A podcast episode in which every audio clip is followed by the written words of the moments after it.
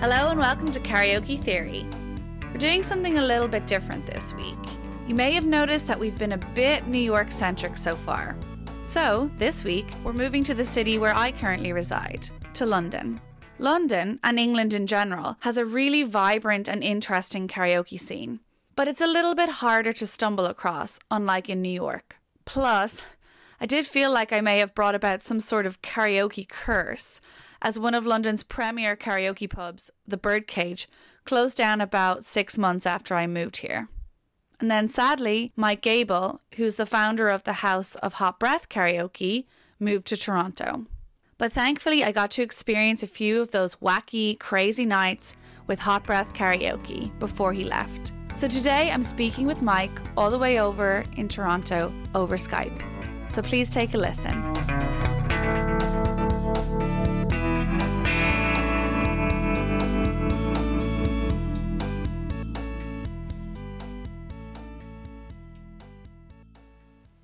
We used to live uh, well we lived for most of the time in, in london in dalston and we moved there in 2003 or 4 something like that when it was like super dodgy.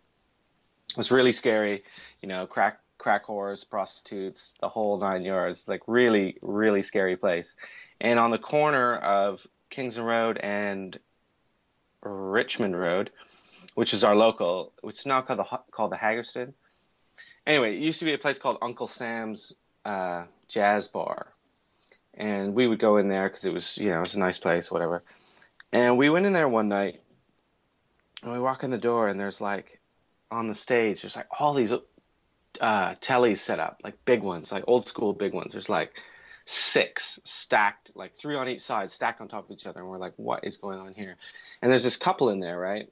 And she's dressed like know, a cross between like a stripper and a professional wrestler, like like thigh high PVC boots, crazy wig, you know, like really full on. And he's he's got long hair and sideburns and stuff. And they're Scottish, and their personality is really kind of intense and confrontational and funny-ish. You know what I mean? Mm. But anyway, the whole deal with that thing is that they would film you uh, um, when you sang karaoke, and then give you a VHS tape at the end. Wow, right? I've never ever heard of that. I know this is incredible, right? Because this is 2004. This is before YouTube. This is before kind of the, in many ways, kind of like the digital uh, side of things. Plus, they're using like laser discs. Like if you're in the karaoke world, that's like a really old school way. Um, like if you've ever done karaoke at something like a Chinese restaurant and they have like videos in the background, mm-hmm. like old school, old school. So we went in there and our minds were just blown away, right? So me and a like a core group of friends, maybe about a dozen people, we started going every Tuesday night to this thing, and we'd bring back the tape every time, and they would like, you know. So we've got this collection of VHS tapes that's like a, a, a kind of document of our lives and our friends' lives you know, before it was easy to take your phone out and, and video or before you could put something on YouTube. And that alone is amazing because, like, you know, you just don't have that these days. And plus, you remember where you were in your life. And plus, they were just nuts, right? They were yeah, really it's like crazy. a musical time capsule. In a way, yeah. It was it's totally, totally amazing. And then um, we got to we got to like know them fairly well after a while and um, she was super strange and she had her own she had made her own trading cards which were like these little laminated cards of her in various uh, risque outfits, kind of like states you know, of undress. Like a mechanic and a nurse, and uh, there was one of her dressed up like a baby that was like really disturbing, and um, yeah, so we got to know them quite well, and then like she also did like a cabaret show, and I remember one night we went out way out into Tottenham to go see her do her show where she basically sang karaoke, but it was like tribute act kind of stuff and that was just hilarious. So like, uh, yeah, we were like totally, totally in there, and we got to know all the like weirdo regulars. Like when you do karaoke in a dive bar, you kind of, you know, there's weird people in there, and there was like, oh, you know, know, crazy things that happen. Like all the like crazy like Jamaican girls would come in and dance on stage and stuff, and then there was an old guy and his teeth fell out or whatever. You know, like Did it all have that a kind name? of good stuff. Did it have a name? Do you remember yeah, the name? they were called. It's called Tommy and Avril. Her name's Avril Taylor. And um, oh my God, this is something so amazing about this as well is that when we got the very first time we went there, we got our tape at the end of the night, and we are like, "Wow, this is crazy." But then we realized that the the tape was halfway through, so we're like, "There's something else on this tape." So we rewound the tape, and it was this whole kind of documentary about them about from when they lived in Falkirk, which is like pretty remote Scotland, right? And it's like them going around to to bingo and shopping at Lidl and kind of talking about you know poverty and living in. I think it was like a like a, a film student or something must have done it, but that was just interesting as well because it was a total kind of like window into where they were from and this that and the other. Was that intentional? Do you think that they'd left that story on each of the tapes, or they just happened to? I really don't know. I've never thought of it that way. I've never thought of that. I would probably maybe think not because they're just nuts. You know what I mean? Like it's probably just a mistake.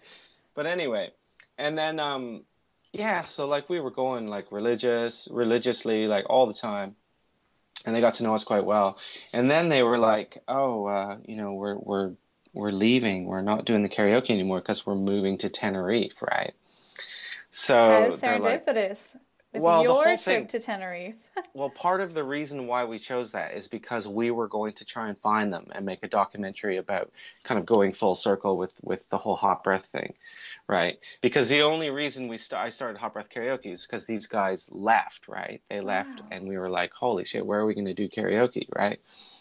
So then I was like, "Okay, well, I'll just start my own," and you know, I started researching how to do it, and I started it off, yeah, 2004, I think June 2004, and the first one was in this place called the Spread Eagle, which is the bottom of. It's That's, actually there's weird. still karaoke there. I go there most Fridays. Ah, oh, no way! Really, at the bottom of of uh, Kingsland Road. Road, yeah, because that's yeah. where everyone who was going to the birdcage has now ah. flocked to. So they've all uh-huh. flocked to the Spread Eagle. Mm-hmm. Which is kind well, of. Well, funny thing is, is that used to be a strip bar way back way back in the day mm-hmm. right and then they stopped being a strip bar and the very first thing that was in there after being a strip bar was hot breath karaoke right and they still have the pole on the stage and everything and and you know my setup was was just shitty you know bad mics the whole thing and i went there and we did it and like loads of people came out it was good and um yeah, my first singer ever to sing at karaoke was um, Ben Jacob. It's called Max Tundra. Uh, he records for Domino, so he he became a friend of mine after that.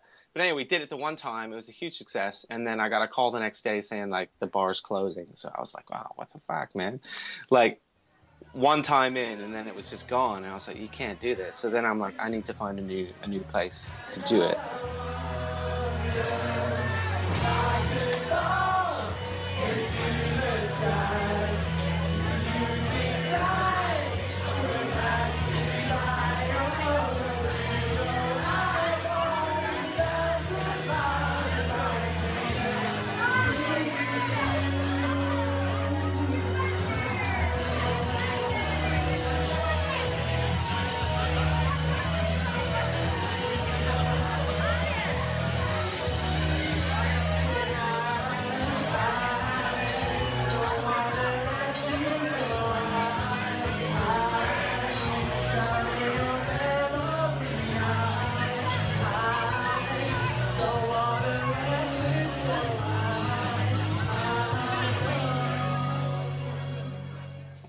The so irony then, that now they're back doing karaoke. Yeah. Even though yeah, it's actually a terrible bar for karaoke because it's really small and a weird shape. And it's it's kind of a weird shape. yeah, it's, it's like, like, an L, L shape. They mm-hmm. still got mm-hmm. the stage in the corner there. Yeah, stage in the corner. Okay. That's not too bad. Sometimes small is good. Um, and then we need a new place. So then I moved over to a place called the Legion, which was on uh, down Old Street. I think it's now some dreadful cocktail bar called be at one. It's like a very, very long and narrow space. Mm-hmm. And like when we went in there, they just opened because the the guy who runs the Lauriston, who I've known for like 15 years, he kind of opened that place. And it was all like kind of raw wood and whatever. It was very rough around the edges. So then it started there, and that's kind of like the it really took off there. And it was still on a Tuesday night, and that's when I started to incorporate the the spinning wheel, Mm-hmm. the prize wheel. So that came 'Cause I- early. Yeah, that was like almost from the get go, really, because I think the reason I did that is because I wanted to add another element to it. I wanted it not just to be a place where you sing karaoke. There had to be some sort of a, a extra uh, entertainment factor to it. Because sometimes, like for people who go and don't sing, it's like can be just painful to watch. So I thought, like, let's put a bit of something else there. Bit of pizzazz. One for your mother, and one for your father, and one for you. One for your auntie, and one for your uncle, and one for you. One for your brother, and one for your lover, and one for you. One for the sister, and one for that mister, and one for you.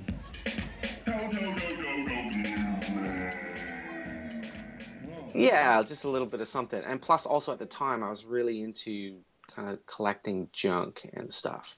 You know, like thrift store shopping, junk market shopping, all that kind of stuff. So the prizes were stuff we'd we'd go out and find, and it's like all sorts of crazy stuff. You know, like the weirder the better. And then plus, also, I started making my own branded stuff. You know, like mm-hmm. just weird products, but then redoing the label so it said Hot Breath.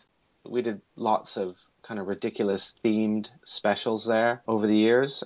And it was crazy there at that during that time kind of like 2004 to 2006 it was very it became very very trendy at the time. So there was a lot of like a lot of cool people in bands come down and it Did Russell cer- Brand show up?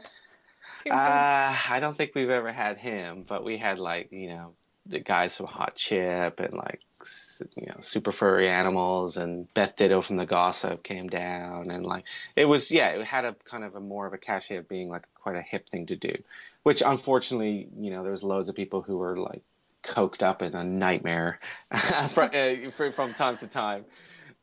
But it was it was a very good time to do it there because it was often really packed out you know like and that place is big it holds like you know easily a couple hundred people because it's very long and we did like theme nights like if you know i was basically because it was a weekly i was just basically trying to do something to make it different each time. Like we did a recreation of like the lineup at live aid once which was kind of dumb.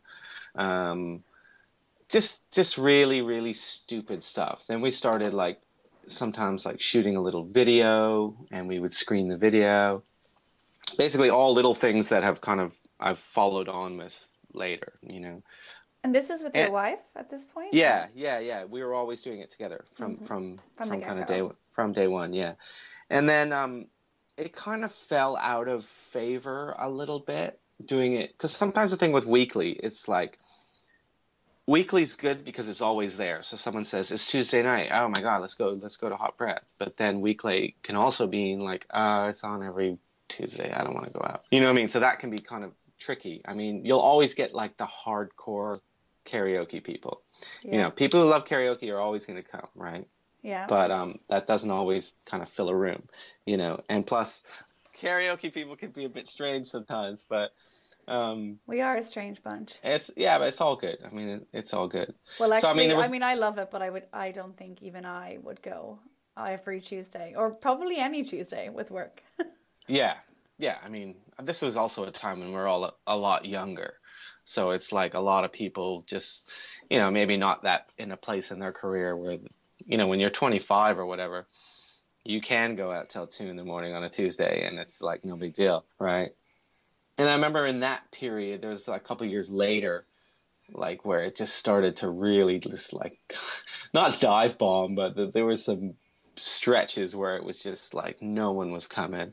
And it just seemed to you know because london's very fickle you know what i mean? It's like mm-hmm. people people then all of a sudden oh i don't want to go to that anymore. That's not cool anymore or whatever. But there was a period where it was just i was constantly asking myself like why am i doing this? This just sucks you know? Like it wasn't fun. I mean I mean, it, it had become a little bit of a job, and this has happened like time and time again, depending on where where you you do it. But then every once in a while, you just get someone who comes up and presents something that's so extraordinary that you're just like, okay, yeah, this is why you keep doing it. And I kind of also came up with this attitude that it's like a public service that should be there in every neighborhood, right? You got your laundromat, you got your place to get some takeaway, you got, you know, your local pub, you need a place to do karaoke. So then I thought saw it as something that's just like, well, I have to keep doing it because it's providing a service. And people, you know, if it's not there, people won't be able to do it. And this is going back to a time when there wasn't a lot. You know what I mean? There wasn't a lot of karaoke in in the East End at that point. Like very little, to be honest. I mean, maybe the Birdcage was the only, the only other one that we knew of. Did you go to the Birdcage ever? I think I went there only once. I only went there once. I mean, I thought the vibe was amazing because it did have that kind of old school feel. Do you know what I mean? With mm-hmm. with old older people, you know. Um, and that's the thing that's that's kind of really good. I always enjoy going places where it's a bit more. I don't know. Sometimes I I think I like what I do, but it's also just kind of like, it's I don't know. It's a kind of it's kind of BS in a way, you know. I mean, sometimes you go to these places and it's just so real and it's so from the heart that it's really kind of like you don't need all this comedy and all this other shit that goes with it. You know what I mean? So.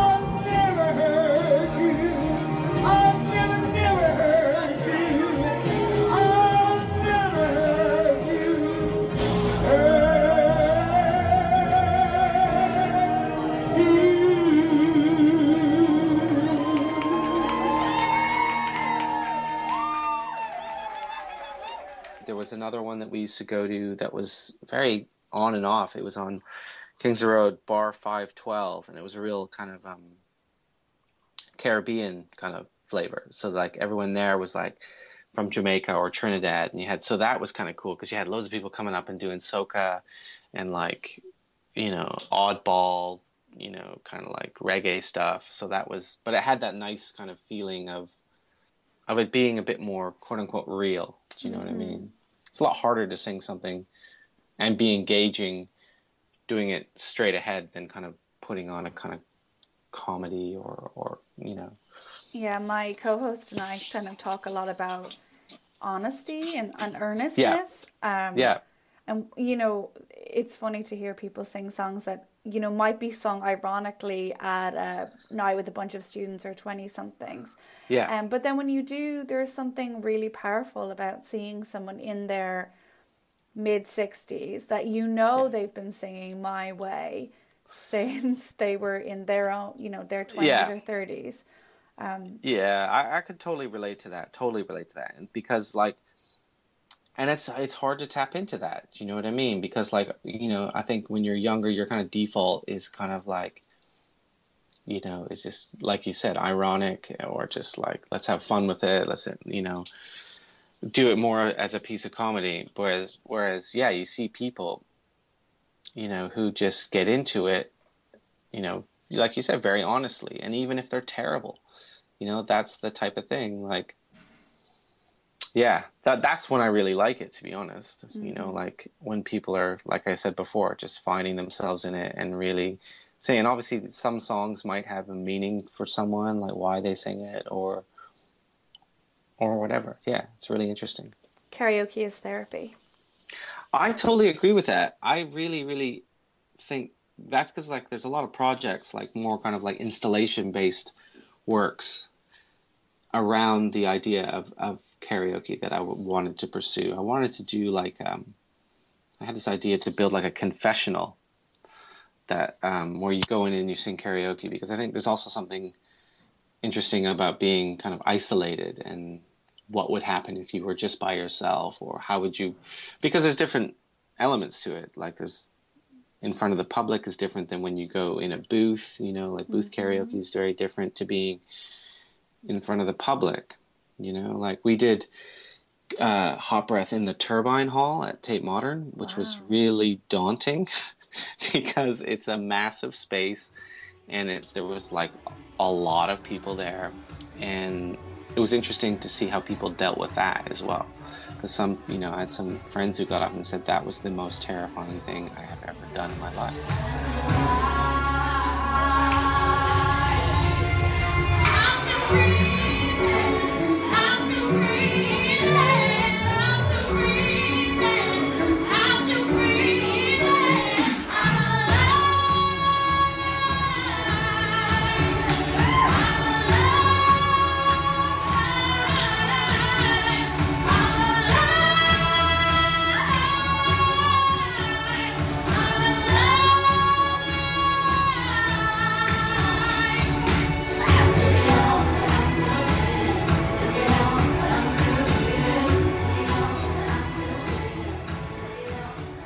greatest, the, the reason why I like karaoke so much is that, I mean, everyone is of different skill levels or whatever. And it's a weird thing that one of the big reasons I'm attracted to it, not just as entertainment, but more on even like, if you go deeper than that and, and think of it as like an art form, which I, I do. I've done a lot of kind of like art commissions using karaoke as my basis because I find there's very, there's not many things in our life where you're in a social situation and you go and on a stage and kind of put yourself out there to be judged, I guess, by the public, whether you're good or not. Like, why do people do that? Especially people that are terrible. Mm-hmm. Do you know what I mean? Like, if someone is really bad singer, they get up in front of the uh, in front of an audience and they sing and they're awful. Like, why would you put yourself through that?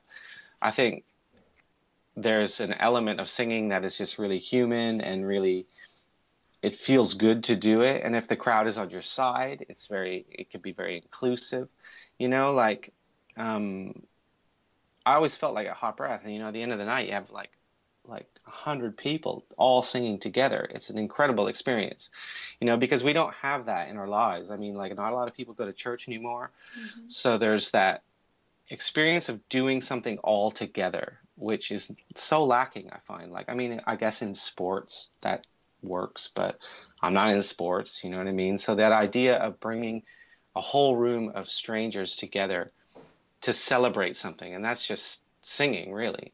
And as soon as it goes down that route of being a competition or kind of I'm not into that at all. You know, like I don't ever fade people out you know, like a lot, unless it's someone's being kind of abusive or like being a total dick, mm-hmm. you know, then of course they, they should they should leave the stage. But I think everyone is entitled to their three minutes, whether they're good or bad. And to be honest, people that are quote unquote bad are often more entertaining to watch. If someone's losing it, losing themselves in the music, right?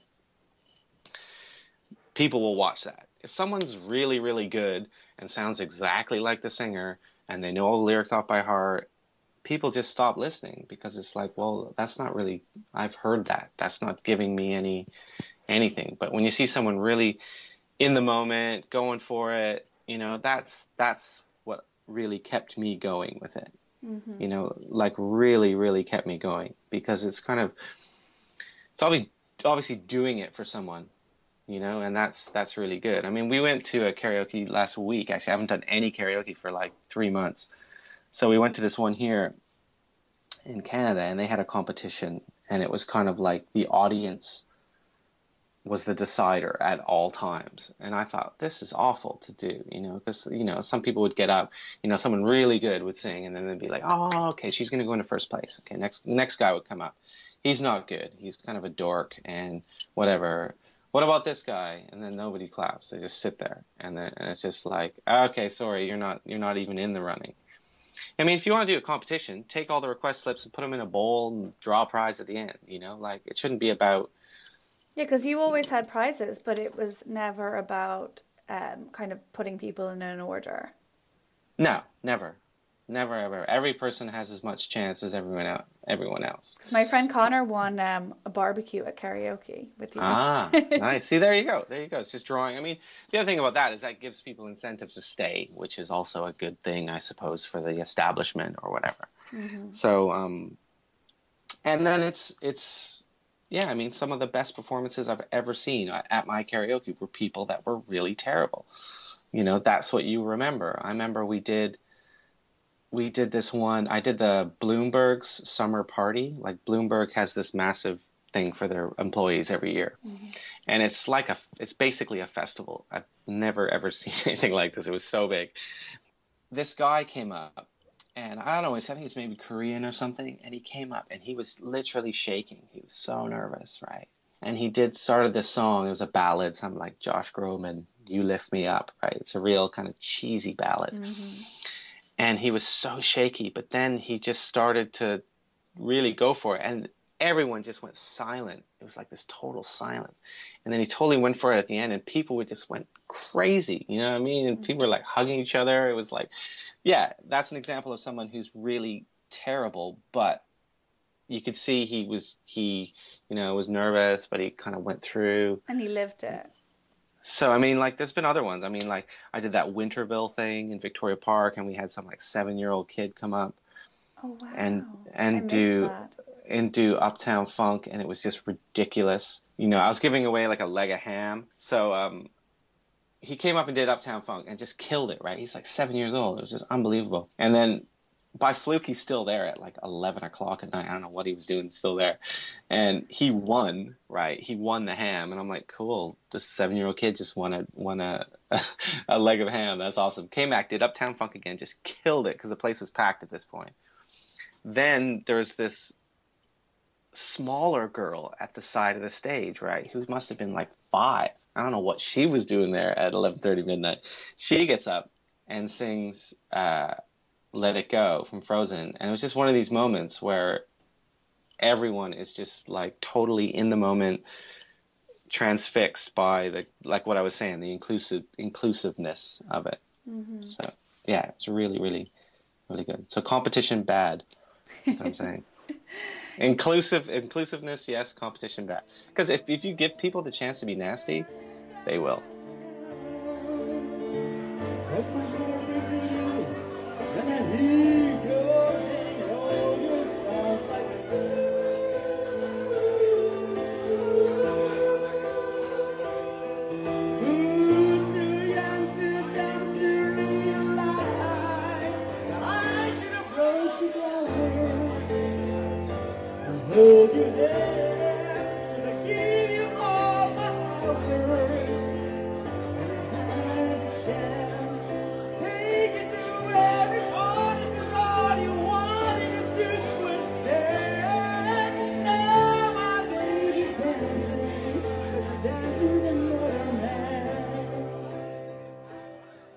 What's good. your what's your go-to song? That I don't know. I don't really know. I'm not good at picking good karaoke songs, to be honest.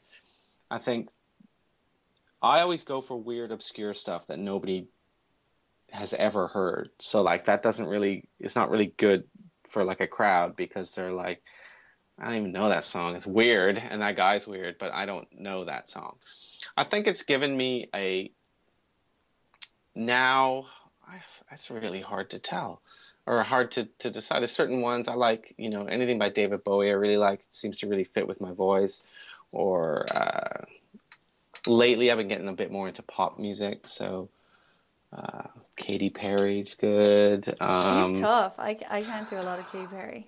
yeah, and I mean I did um I did this thing called You Me Bum Bum Train. I don't know if you've heard of that. It's like a Mhm, theater yeah. thing, and that gave me a, a kind of newfound appreciation for pop music because I was I was basically the last kind of sequence was people would come out and they'd sing karaoke. So I'm doing, you know, but they'd only get to you know like a minute and a half maybe.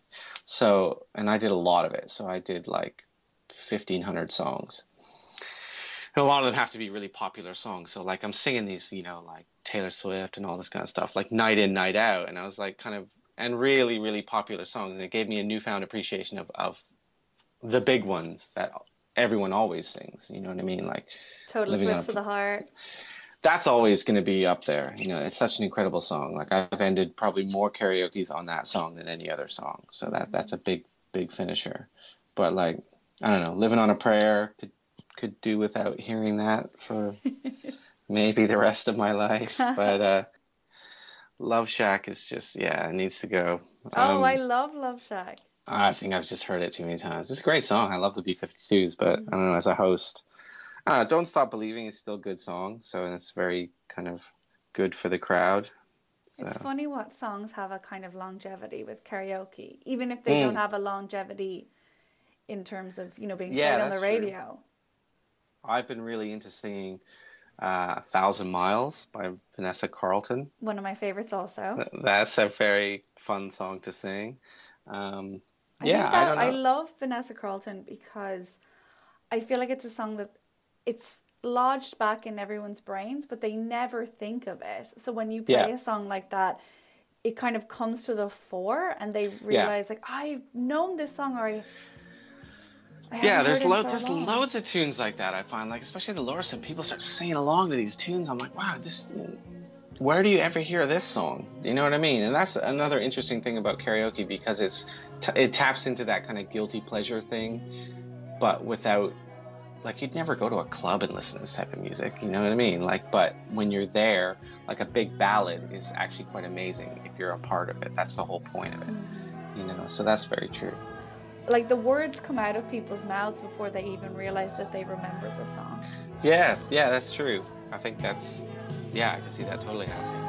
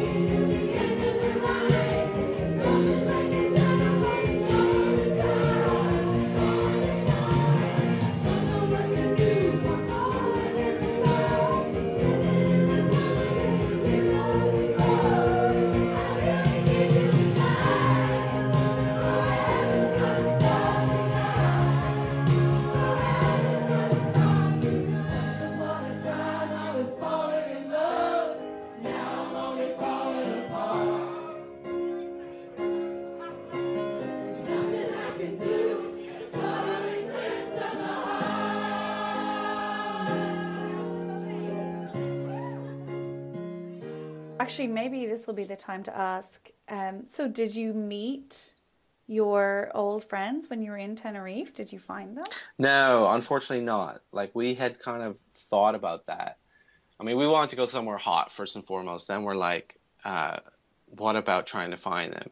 So I did a bunch of preliminary um, research, and then we found out that they weren't there. They were um, in Manchester. And then, kind of the idea of us leaving London to go to Manchester to find them seemed a little less appealing. Less glamorous. Yeah, so we stayed and uh, and went there instead. I mean, part of me thought like I could do this out in Tenerife, you know, and you know, do karaoke for a bunch of expats or Brits abroad. You know, some people are like, "Oh God, how could you handle that?" And I think, well, I don't know. People are people. Do you know what I mean?